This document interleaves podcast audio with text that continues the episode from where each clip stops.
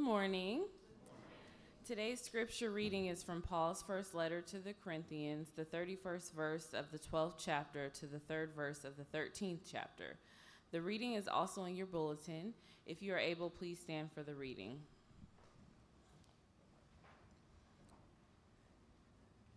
And yet I will show you the most excellent way.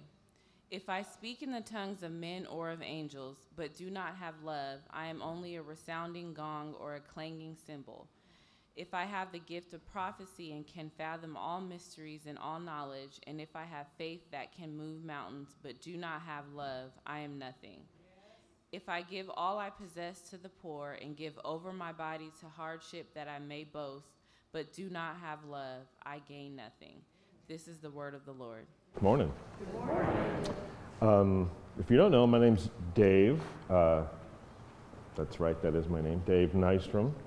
And I, am a professor uh, at Western Seminary here in the Sacramento area, uh, professor of New Testament, mostly. Uh, I do publish in church history and Roman history. I, so my PhD was in two areas New Testament theology and Roman social history.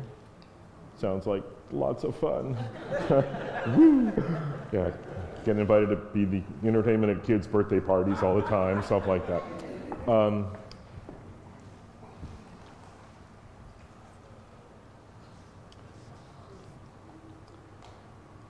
some family you can't choose. Some family you can. So somebody, I was here early and someone came in and said, are you the guest speaker today? And my brain said, no, I'm not a guest. now, I so I, so I'm like cousin. I, I, mean, I'm not, I'm not, I don't, I don't, I can't just, I, I'm not family every, all the time, but I'm enough that I'm at home. Mm-hmm. That's how I feel I hope, I'm hoping you feel kind of that way a little bit, but so thank you. That's a, a privilege for me. Um, so uh, yeah, this is as exciting as my PowerPoint gets. So this is already we're at the top of the excitement um, scale. So that, that's our uh, that's our text for today. I'm calling it. The title is a more excellent way, which is the quote from the passage. So I'm not being able to. My. Oh, so uh, I'll just we just read it, but I'll but we'll read it again together, and and uh, or I can read it for you, or you can read along, whatever you would like to do. That's fine. if I speak in the tongues of men and of angels, but have not love, I'm a only a resounding gong or a clanging cymbal if I have the gift of prophecy and can fathom all mysteries and all knowledge, and if I have a faith that can move mountains but have not love, I'm nothing. If I give all I possess to the poor and surrender my body to the flames but have not love, I gain nothing. So this isn't a long passage. That's it. That's the whole passage. So you might be thinking, that means not a very long sermon. That's what I'd be thinking. we'll see. You may be right. So, the opening of our passage is actually the last phrase of the previous passage, the last phrase of, the, of chapter 12, where Paul says, And I will show you a more excellent way. And then he opens with those short statements that we just read together. So, the first question then is, A more excellent way than what? So, a uh, couple this, this is my outline for what we're, what we're going to do today together. Uh, first section, Roman number one, how do these two verses relate to what's gone before? Uh, what about the contrast in, in, in those verses we just read? The clanging gong and resounding cymbal kind of thing. And then uh, that's all actually a mirror showing us something about ourselves. So that's where we're going this morning. So the place in the letter, you may remember that um, what we call 1 Corinthians. It's Paul's letter to the church in Corinth. And uh, uh, he had been there for uh, a year and a half, so he spent a lot of time there. They knew him well. Some places he goes and founds the church, he's only there for three weeks. That ain't a whole lot of time, but he, he's in Corinth for quite, for quite some time, year and a half.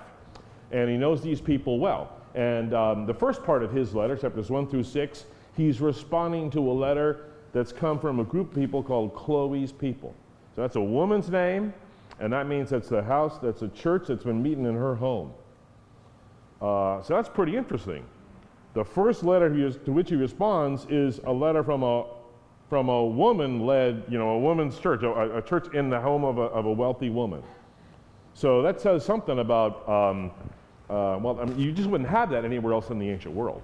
That you that someone in a, in a position of importance would respond to a, a letter from a woman. So this tells you something about the ethic of, of the early Christian community and um, how we view people. And then in chapter 7, you may remember, chapter 7 1, he says, And now about the letter which you wrote, meaning the letter from the church as a whole. So both of the, and then we don't know quite where that went in. Somewhere, Paul stops responding to their letter and just starts, he's sort of transitioned into what he wants to talk about. Um, don't know quite where that is. So, um, but both these letters are about, are about problems, interpersonal problems. And here's the basic issue uh, they're human. That's the basic issue. Um, I imagine you're a little bit like me in that many social situations I'm in, you can see, I can feel myself and everybody else figuring out who's got the social power here. And we, we, we, we have markers for that the kind of car we drive, or maybe what kind of clothes we're wearing, or our vocabulary, or, or something else. Um, and I've even had people say to me uh, every once in a while, um, well, that's enough of you, isn't it? Okay. I got my sense of where I am at the in the in the pecking order.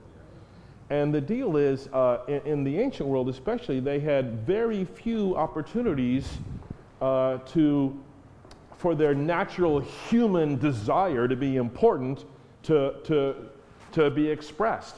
And so people were joining a the church, not realizing it wasn't just another kind of thing, like a bowling league or something. Where, where, and people would pick a church or pick a group, like, I've got a pretty good chance to be an important person in this group. And so a lot of these things are about the way they're expressing social superiority or trying to. And, the, and many of the things he has been talking about uh, is uh, about spiritual gifts. People have been granted spe- special gifts, spiritual gifts, or abilities. Einstein, 1905 wrote, published three seminal papers. He was a, working at a patent office, a clerk. He wasn't even a, a, a college professor. But these changed the way we, you know, the, we not, I don't understand it, but the human race understands, uh, understands physics, understands the whole universe. And uh, when it comes to relativity, he said, several times, he said, you know, I didn't work it out by a formula. I had this brilliant insight and then worked backwards. When I was in third grade, one of my friends was mistakenly given the teacher's edition to the math book. and we never told anybody because we already had the answers to everything. That's a little bit like what Einstein was doing. He, he, he worked backwards from what he knew was the answer, this insight. Now, here's my point he didn't deserve that. That was given to him. It wasn't like he earned it somewhere. And so, what Paul is saying to the church is oh my gosh, some of you have the ability to, to speak in tongues or whatever, and you're making it all about you. Like, aren't, aren't I awesome? With extra awesome sauce on me, because I have this spiritual gift. And, and Paul is saying, holy moly, because they're using it to say, I'm more important than somebody else. And so Paul is saying, no, those things are Gifts, by definition, a gift is something that you didn't earn. So that's that's the background. And so Paul's saying, wow, all these spiritual gifts you have that are that are great. They're they're important for the health of the community, but don't turn them into something about you. You didn't you didn't earn them. They're not for your for your being for your being recognized as the most awesome thing ever, for you to, you know, cut in front, you know, with every line you're ever in.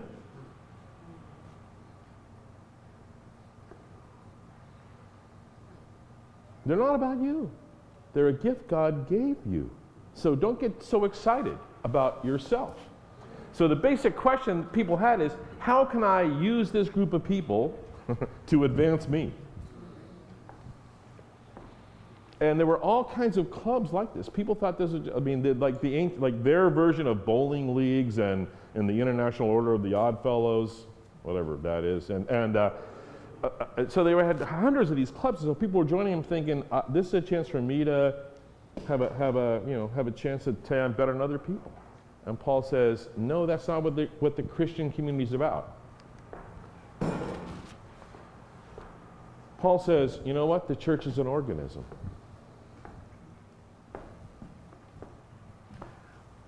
I don't know how many associations we're involved in in our lives where we actually understand it as an organism. But, but an, an organism, all the parts of an organism need one another. So what Paul has just done in the chapter right before, he's talked about the church as a body. So we actually need each other. So we're not disassembled parts of a body, arm, thyroid, et cetera, lying out on, a, on, a, on an assembly line, but we're actually organically connected. Now, if if your understanding of yourself as a body is such that you've been anesthetized, so you don't actually understand, feel that connection, as as Paul says, when one part suffers, every part suffers. Well, if you're anesthetized, another part's suffering, you don't suffer because you don't feel it. But just because you don't feel it, don't mean you're not bleeding.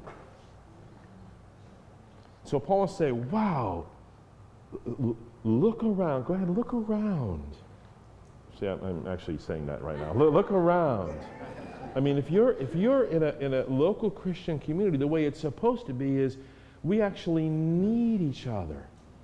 And we actually are connected, whether we know it or not. But if we don't understand we need each other, if we don't live into that, then we're not going to be able to function properly as a whole. So the church is an organism. So, what, for that body to function properly, the parts must work together. We're not distinct organisms competing for resources in the same ecosystem. We're not like a bunch of piranha in a, in a, in a 10 gallon fish tank. Instead, we're one organism. And so we actually need each other. But, but, you're, but you're operating like you're competing against each other, like you're separate organisms. And I think it's very hard for us to get get our heads around that idea because our whole lives we grow up thinking we're pretty much ourselves. And yes, we feel connection to family or, or, or to a spouse or something else, but I don't know, I've been married 37 years and, and um, you know, my wife isn't there yet, but I, am thoroughly past being interested only in me. Uh, that was just, that's a lie. So, I mean, I had that experience just this morning where I'm realizing you're gonna, you're gonna I'm thinking to myself, you're going to talk now about how you're feeling? I mean, I've got to I've got to go and preach at a church, you know, I mean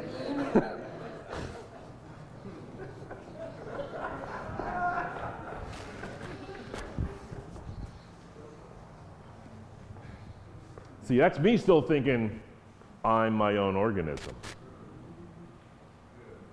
Not sorry, not we are different parts of one organism. So we're one organism.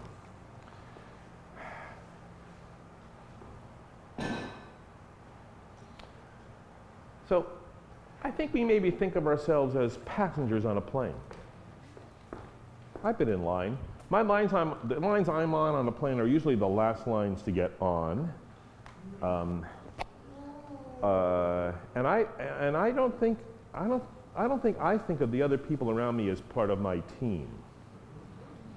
Um, I try.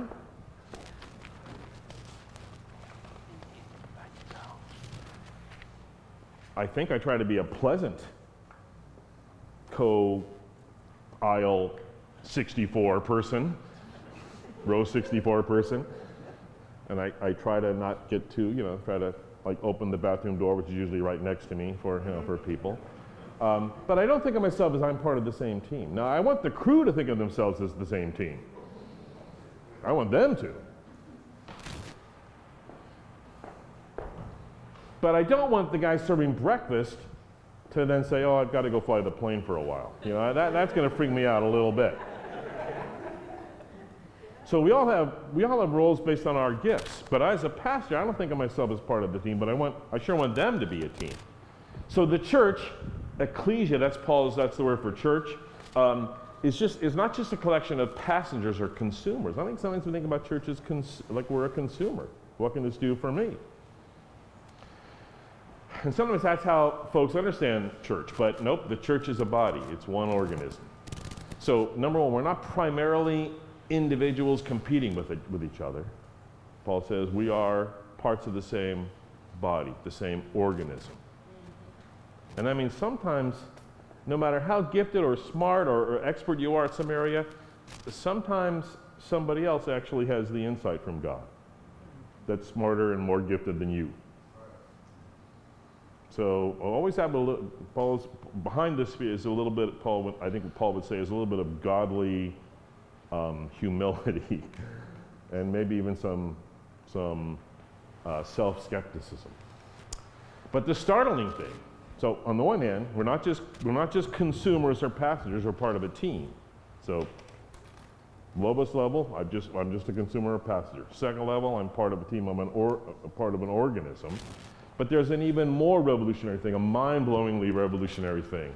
And that is, um, well, there, there's more. So um, there are teams, right? Baseball teams and football teams, so everyone plays their part and they function well. You know, a good baseball team, the pitcher isn't trying to be the cleanup hitter.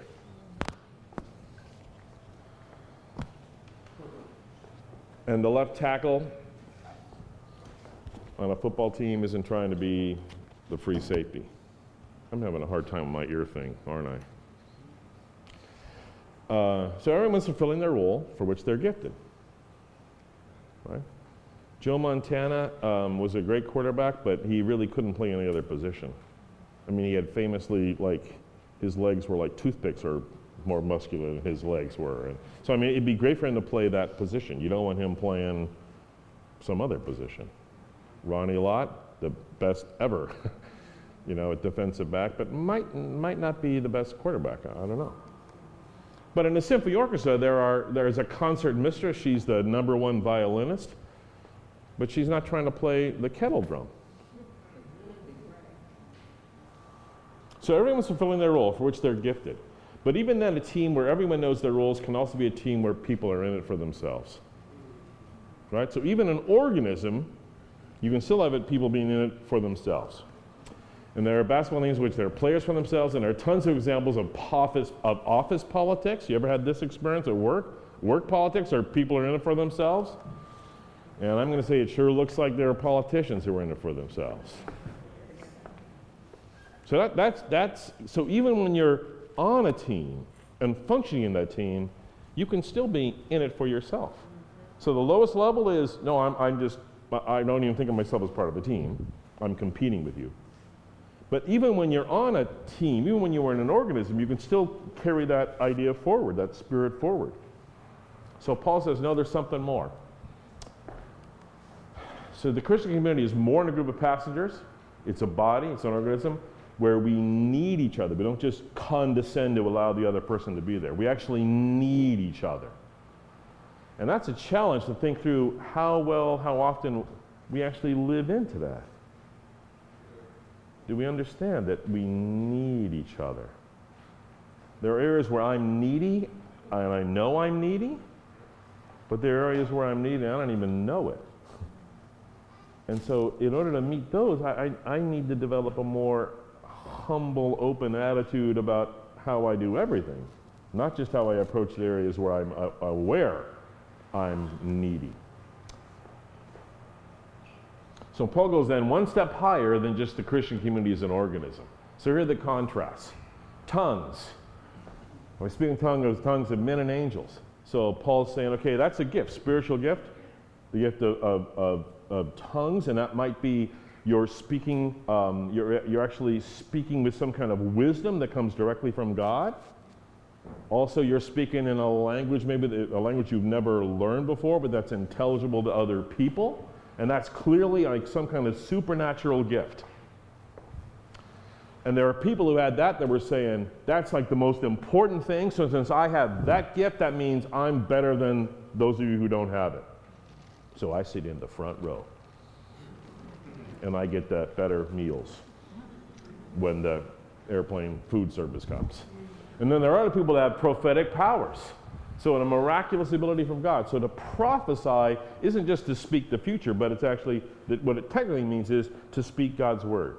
So, it's really clear that you're, that you're a person who God uses to communicate. And boy, if you had that gift, but you'd be pretty easy to start feeling pretty good about yourself. But what Paul says is God gives spiritual gifts not based on, on what he knows about you, he gives them in, in, in essence at random. He just tosses them out there. Like he goes to the cupboard, his spiritual, you know, his, his, his heavenly cupboard, opens it up, pulls out the big jar, says mixed spiritual gifts, pours that bunch out in his hand, closes his eyes, and just tosses them out, out of heaven, and they land on us. So why are you so excited about yourself that you can have the gift of prophecy when it's, a, when it's just a gift and it says nothing about about the, uh, about the quality of your character, about your, about your, uh, about your discipline, or about your godliness. It's, it's at random. In the same way that some, that some people maybe are really, really smart, but they're, they're pretty evil. And you think it'd be better if they weren't so smart, given how evil they are. So he says that's, that, those things are random. But what about if you have the faith to, some people have the faith to move mountains? I don't have that. I don't think I have that much faith. I know people with that. I, have got, I've got a, a, good amount of faith. what about people who have generosity, give everything away? So, do you notice anything about that list? Anything strike you about that list?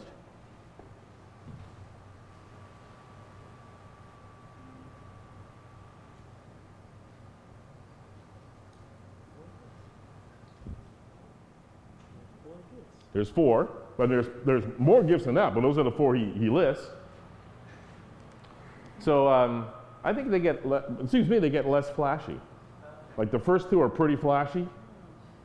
And like I don't know, if, I don't know if there are many people who can say, you know, I, I, I want the spiritual gift of going of being burned alive. That's what that's the one I want.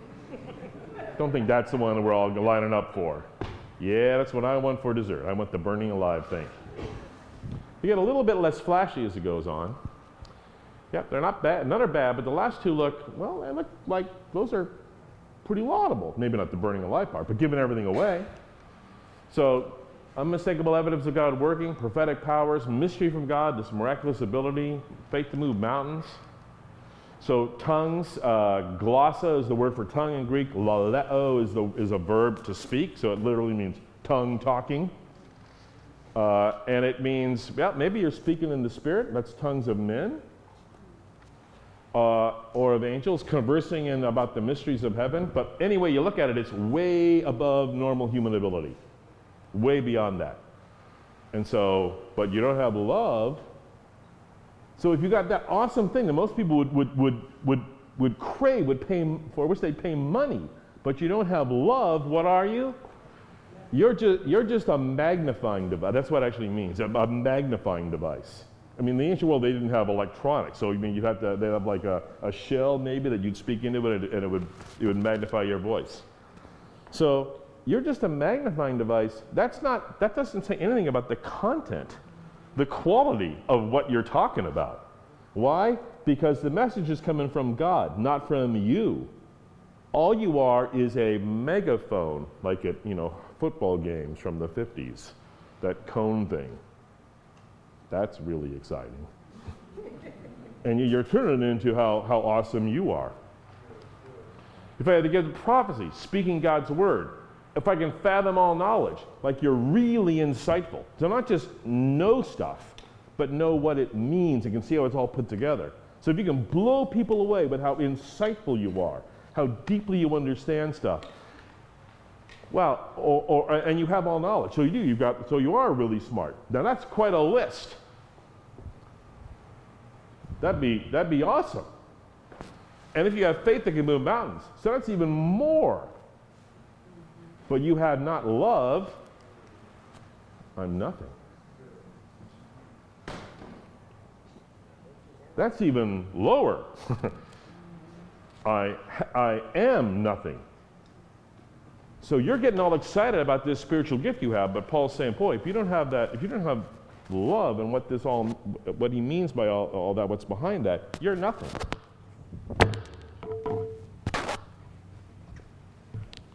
My, there must be something broken with my ear. I don't know. So I'll just, I'll just talk this way. And if I give away all I have to the poor and everyone suffer, suffer torture, but have not love, I gain nothing. I merely amplify.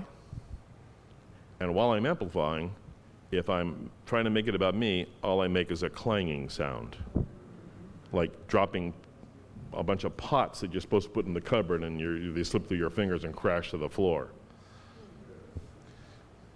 Or I am nothing. Or I gain nothing. So these things you've been so excited about, zero, zero, zero. If I think I'm speaking heavenly, but I'm, I'm just making noise. If I think I'm smart, I'm nothing. If I, even if I give everything away, I gain nothing by doing that. So Paul says we have these gifts and they're operating, but what's going on within? We are, are we secretly making it about ourselves? That's what he's, that's the point he's getting at. So what's his alternate path?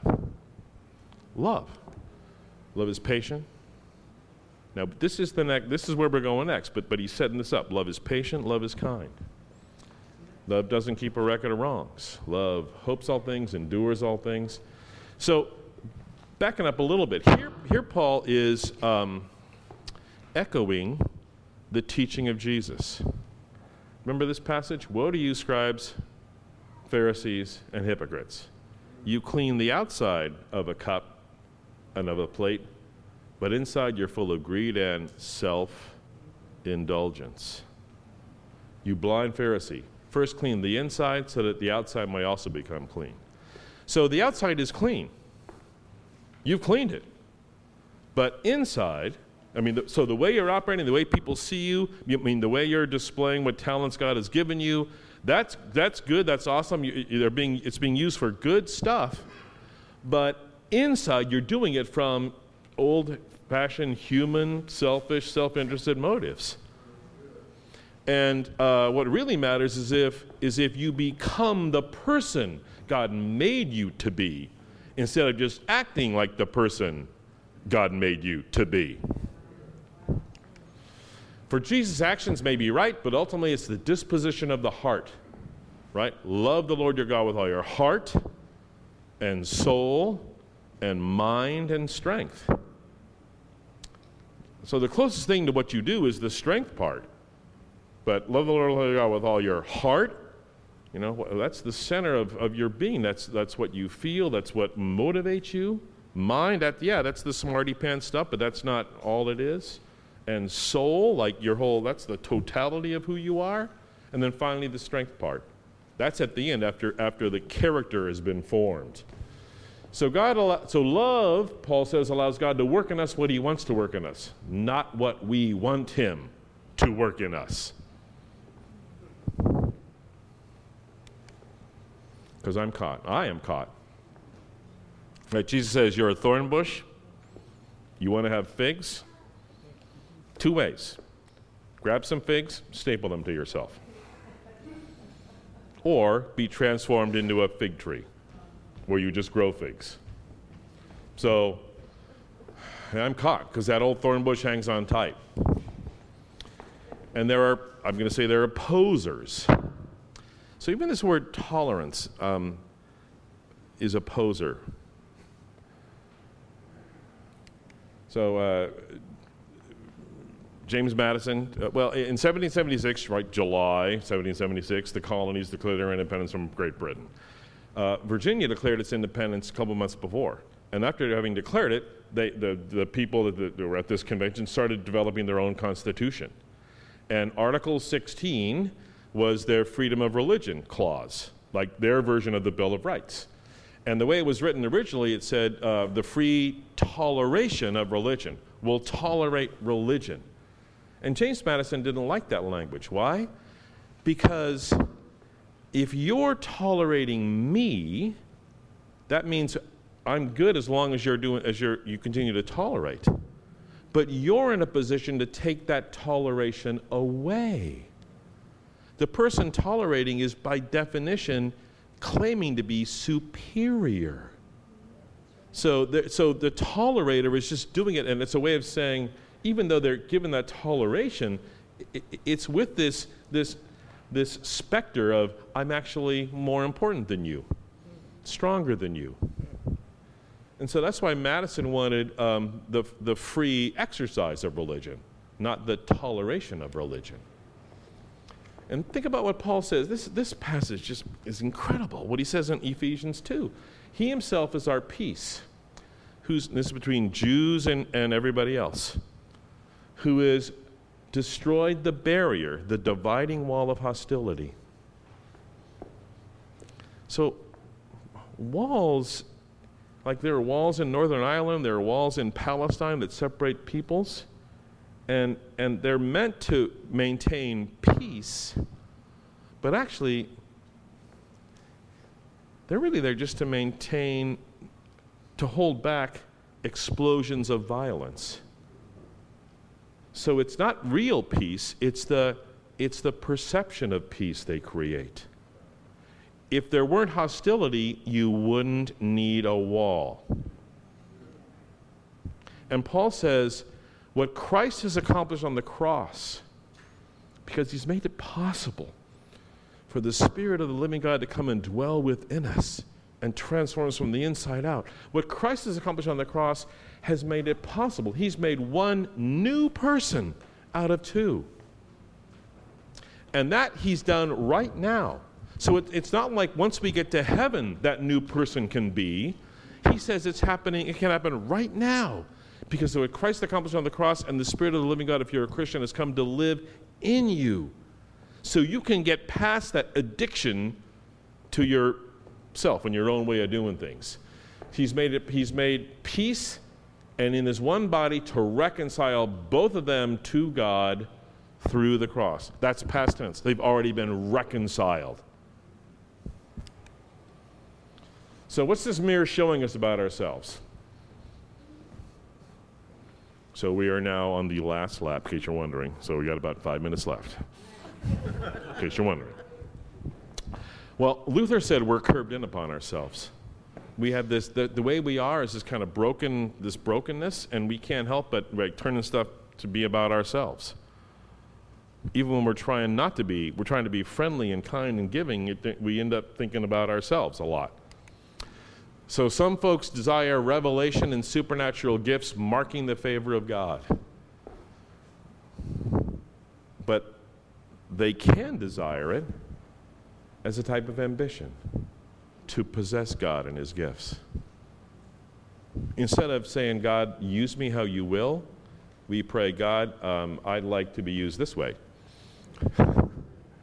right? Some desire even uh, uh, some desires are even more truly spiritual, to put to death external passions, for example. But we can desire these so as to lead the delicious life of spiritual reflection within, primarily just enjoying me and Jesus as we cruise along in our air conditioned car and don't really think much about the people we're passing. Others seek from the world a reputation of unselfishness and generosity. But what is more delicious to self love than to be applauded for not being self love? And people are doing this, they deceive themselves even as they're deceiving others.